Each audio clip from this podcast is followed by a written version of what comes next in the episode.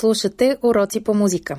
Подкаст на Българското национално радио и Министерството на образованието и науката в помощ на учениците. Здравейте, приятели на музикалното изкуство!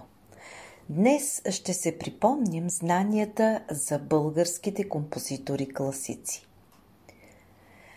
Делото на първите български композитори продължават класиците на българската музика, а това са Панчо Владигеров, Веселин Стоянов, Марин Големинов, Петко Стайнов, Любомир Пипко, Филип Кутев, Димитър Ненов и други. Те получават музикално образование у нас и продължават обучението си в чужбина. Завръщайки се в България, се изявяват като композитори, изпълнители, диригенти, преподаватели и общественици създават творби от всички музикални жанрове, в които съчетават постиженията на европейската музикална култура с неповторимите мелодии и ритми на българския музикален фолклор. Музиката им и до днес се изпълнява с успех на световните музикални сцени. На 13 март в далечната 1899 г. в Цюрих, Швейцария, е роден големият български музикант, композитор и педагог Панчо Владигеров. Докато е малък, родителите му се местят в България и заживяват в Шумен. Вероятно от тях Панчо и неговият брат-близнак Любен наследяват любовта към музиката – Първата учителка на бъдещият велик композитор е майка му, а по-късно обучението му поема преподавателката Павла Жекова. Тя е очарована от таланта на младия българин, който изгрявя още на 8 годишна възраст, когато прави първото си участие в концерт. Семейството се мести в София, където младият творец завършва музикалното училище. Негови учители са чехът Хенрих Везнер, както и най-изявеният български композитор Добри Христов. Именно високото образование и добрите основи, които Панчо Владигеров получава в София, се оказват един от ключовите елементи в бъдещето му творческо развитие. През 20-те години на 20 век Пътят на младия музикант го отвежда в Германия, където постъпва в Берлинската консерватория. След години усилен труд завършва с пълно отличие, а талантът му е признат от много негови колеги и преподаватели. Още в студентските си години Владигеров нееднократно участва и печели престижни международни конкурси. Като композитор два пъти става лауреат на Менделсоновата награда. Панчо Владигеров преподава в Музикалната академия в продължение на 40 години. Много български таланти, като Парашев Хаджиев, Александър Райчев, Пенчо Стоянов и други, правят първите си стъпки под ръководството на Владигеров. Композиторът е член на съвета на Международното сдружение на композиторите, сред които е и Рихард Штраус. Майстрото среща смъртта си на 8 септември 1978 г. в София. По негова воля къщата му остава музей и до днес. Националната музикална академия носи името на големия композитор. Сред най-известните произведения на Панчо Владигеров се открояват Българска рапсодия Вардър, операта Цар Калуян, балета Легенда за езерото, много клавирни творби. Несъмнено, българска рапсодия Вардър е най-емблематичното произведение на Панчо Владигеров. Нейното представене за първи път е в Прага. Първоначално е написана за цигулка и пияно и е представена от братята Любен и Панчо Владигерови. В основата на произведението е песента на Добри Христов «Едничък чуй се вик», която прозвучава в първия дял на сложната триделна форма. Определете характера на музиката на първия дял, като обърнете внимание на звучността на отделните групи инструменти.